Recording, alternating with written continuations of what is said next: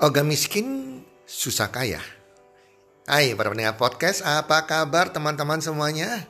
Harapan dan doa kami semoga teman-teman bersama keluarga dalam keadaan sehat walafiat dan berbahagia bersama keluarga Anda. Dan pasti-pastinya rezeki Anda akan bertambah dari hari ke hari, bulan ke bulan. Dan keberuntungan selalu menyertai Anda, kesuksesan menyertai Anda di sepanjang tahun ini. Oga miskin susah kaya. Para pendengar podcast, Beberapa teman saya mengatakan kepada saya bahwa saya ini seakan-akan uh, paranormal, bisa punya indera keenam, bisa menerawang masa depan orang. Karena saya bisa mengetahui seseorang itu bisa jadi sukses, jadi kaya atau tidak. Teman-teman, sebetulnya bukan saya ini punya indera keenam atau saya ini paranormal atau bisa menerawang orang tidak sama sekali. Karena itu dari pengalaman. Pengalaman saya sebagai konselor, waktu itu sebagai konselor di sebuah organisasi nirlaba dan juga sebagai ketua Health and Well Community, di mana saya sudah bertemu ribuan orang dalam hidup saya, yang di mana saya sudah bertemu bercakap-cakap face to face dengan mereka. Dari situlah saya tahu ciri-cirinya. Saya punya insting tercipta, oh kalau orang punya sifat karakter seperti ini, akan seperti ini masa depan mereka. Jadi ini adalah hal yang umum sebetulnya. Siapa pun bisa tahu teman-teman, bukan hanya saya. Ya, jadi oke okay, hari ini kita akan membahas di podcast kita Oga miskin susah kaya. Sebetulnya ada sembilan ciri orang yang susah menjadi orang kaya walaupun dia punya dream yang besar ya semua orang pasti kepingin oga miskin maunya kaya. Tetapi kenapa? Susah kaya sampai tua pun tetap miskin.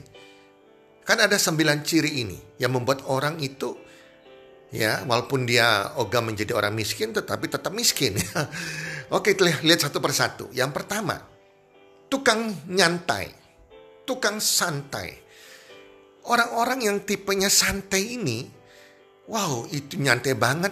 Seakan-akan hidup ini ya santai begitu. Nah, kalau masih muda nggak apa-apa. Tapi ini kalau sudah menjadi karakter, karakter yang santai. Orang yang santai adalah orang yang tidak punya perencanaan. Mereka bahkan kalau misalnya datang kuliah aja sering terlambat ya. Datang ke sebuah pertemuan, sebuah meeting, pesta ya, itu pun sering terlambat. Hobi terlambat, itu ciri-ciri orang yang nyantai. Mereka tidak bisa mengatur waktu mereka dengan baik, jadi santai. Orang yang santai ini tidak punya perencanaan. Santai untuk masa depan mereka. Mereka tidak punya perencanaan sukses untuk masa depan mereka. Seseorang yang gagal merencanakan masa depan, arti dia meng, artinya apa? Dia merencanakan kegagalan dalam hidup mereka. Ya, kedua, tukang menunda-nunda. Ada orang yang hobinya menunda-nunda. Kerjaan apa pun, pekerjaan apa pun yang terkecil pun ya, ya dia akan tunda. Oke, tunda sebentar lagi, sebentar lagi, satu jam lagi baru saya kerjakan. Nah, itu jadi habit teman-teman. Orang yang suka menunda-nunda akan berbahaya sekali jika ada sebuah peluang yang benar. Ditawarkan oleh orang yang benar ke hadapan dia sebuah peluang yang mungkin Tuhan kirim. Dia akan tidak langsung mengambil peluang itu. Dia akan menunda. Oke lah, saya tunda, saya pikirkan. Dia menunda, nunda, nunda. Akhirnya dia lupa. Even sebuah peluang yang tanpa modal sekalipun. Dia tidak langsung menangkap. Dia akan tunda-tunda akhirnya lupa. Padahal seorang pebisnis yang sukses. Mereka mencari peluang dan mereka tidak membiarkan peluang itu lewat dari mereka. Nah, yang ketiga, anti investasi. Teman-teman, kenapa hanya 5% orang sukses di kuadran kanan? Di kuadran 4 khususnya, hanya 5% di dunia. 95% tidak demikian di kuadran kiri. Jadi ada 5% orang yang super kaya di dunia. Yang bisa yang menguasai keuangan dunia. Karena ini adalah orang-orang yang yang suka investasi. Mereka adalah orang-orang di kuadran 4. Tapi banyak sekali 95% orang yang anti infla, anti investasi. Malas belajar tentang investasi, malas bertanya tentang investasi. punya uang istilah cuma disimpan di bawah bantal. Hanya ditabung di tabungan saja yang akhir termakan oleh inflasi. Mereka tidak mau belajar tentang investasi, tidak mau tahu tentang investasi. Akhirnya ya kekayaan mereka tergerus oleh apa? Oleh inflasi. Nah, yang keempat, pemboros. Wow, ini banyak orang-orang tertentu baik laki maupun perempuan itu boros sekali. Mereka belanja terus, hobinya tuh belanja. Bukan belanja yang dibutuhkan, tapi belanja keinginan mereka. Keinginan mereka yang dikejar-kejar terus tanpa perhitungan apakah uangnya cukup apa tidak. Kalau gak cukup hutang kartu kredit. Yang penting tercapai keinginan mereka. Mereka bisa belanja apa mereka mau. Padahal itu gak dibutuhkan.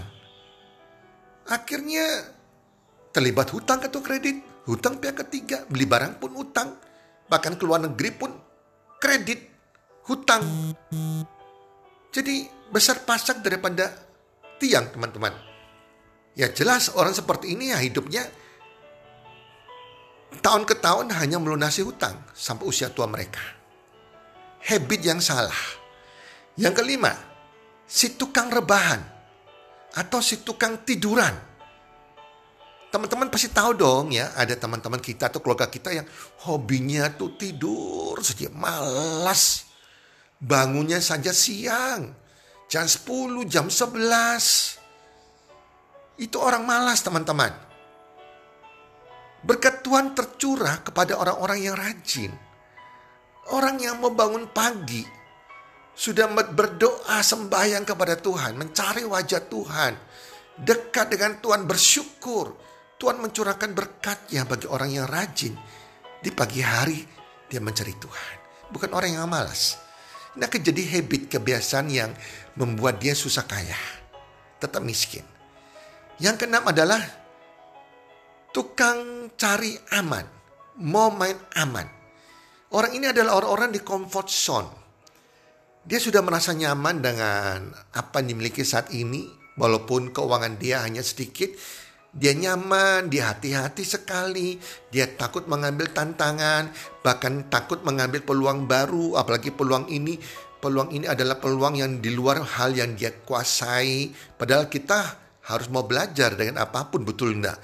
Peluang apa pun yang datang ke kita, kita bukan bidang kita, kita harus mau belajar seharusnya begitu. Tapi orang-orang tipe ini tidak demikian. Walaupun ada peluang yang tanpa modal pun, mereka nggak berani. Mereka main aman, cari aman. Nah orang-orang seperti ini betul mereka aman sampai usia tua mereka, tapi hidup mereka tidak bertumbuh. Kekayaan mereka tidak bertumbuh. Skill mereka tidak bertambah. Bahkan makin tua, kekayaan mereka makin menyusut. Yang ketujuh, gak bisa mengatur uang. Tidak bisa mengatur uang. Kita tahu orang yang sukses adalah orang yang memiliki financial planner. Dia bisa merencanakan keuangan, mulai dari keuangan pribadi, keuangan keluarga, sampai kepada keuangan dalam bisnis dia. Orang yang tidak bisa mengatur keuangan, dia tidak akan menjadi orang kaya.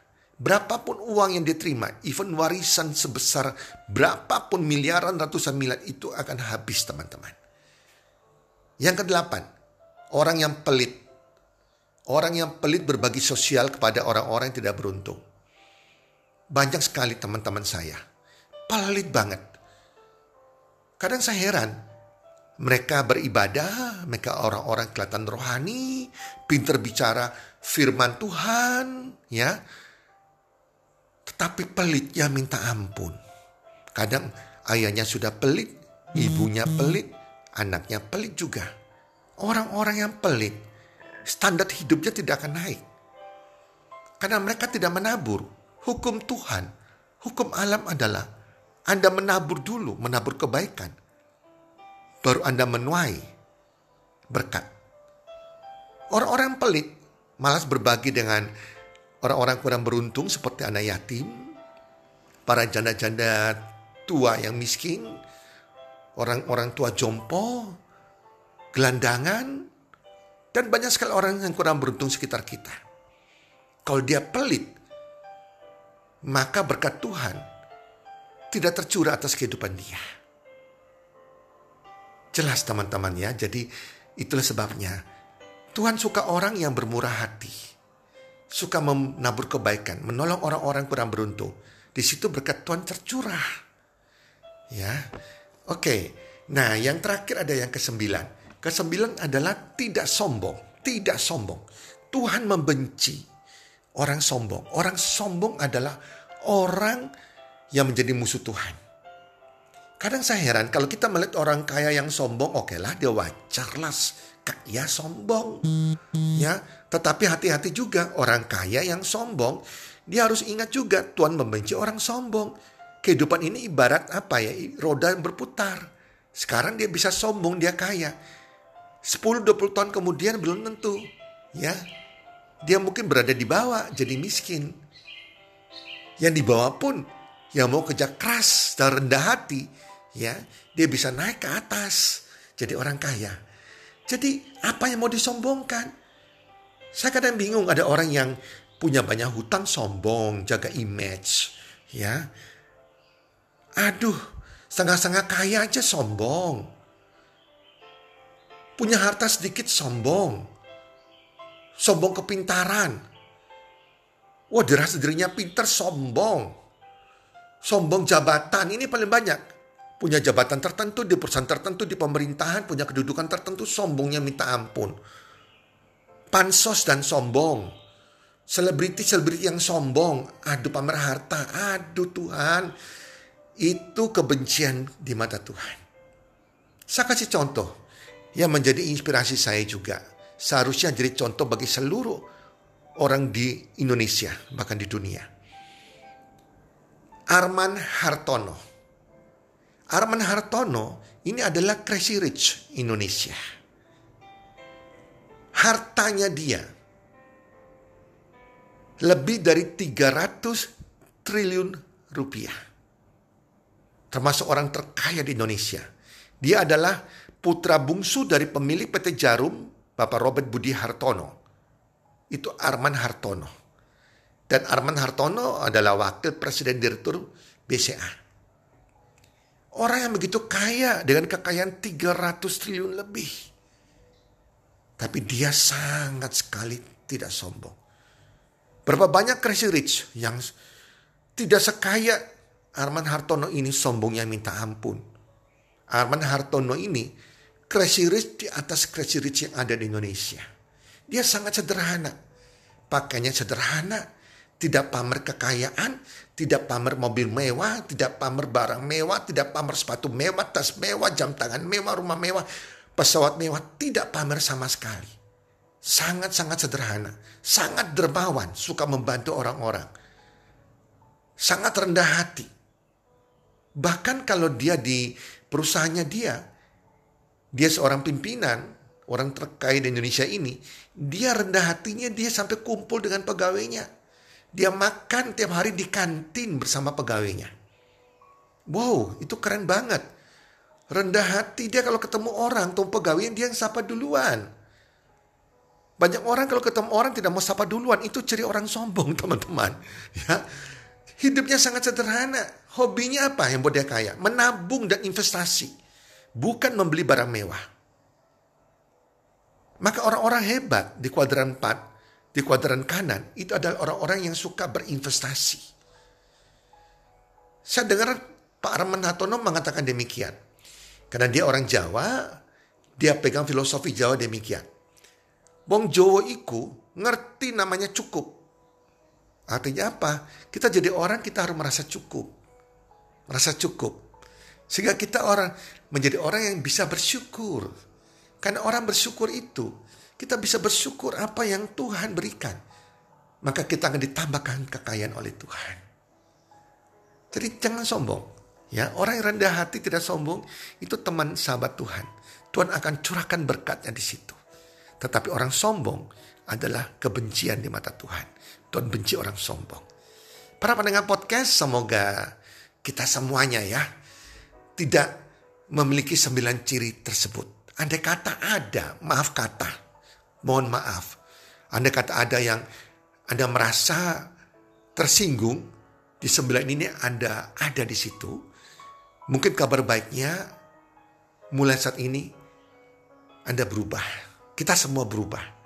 Sehingga sungguh-sungguh hidup kita menjadi orang yang disayang Tuhan, menjadi berkat bagi banyak banyak orang, bisa menjadi orang berbahagia bersama keluarga kita dan makin bertambah rezeki kita yang dicurahkan Tuhan dari hari ke hari. Teman-teman, semoga podcast kali ini bermanfaat bagi Anda semuanya dan salam sukses. One, two, three.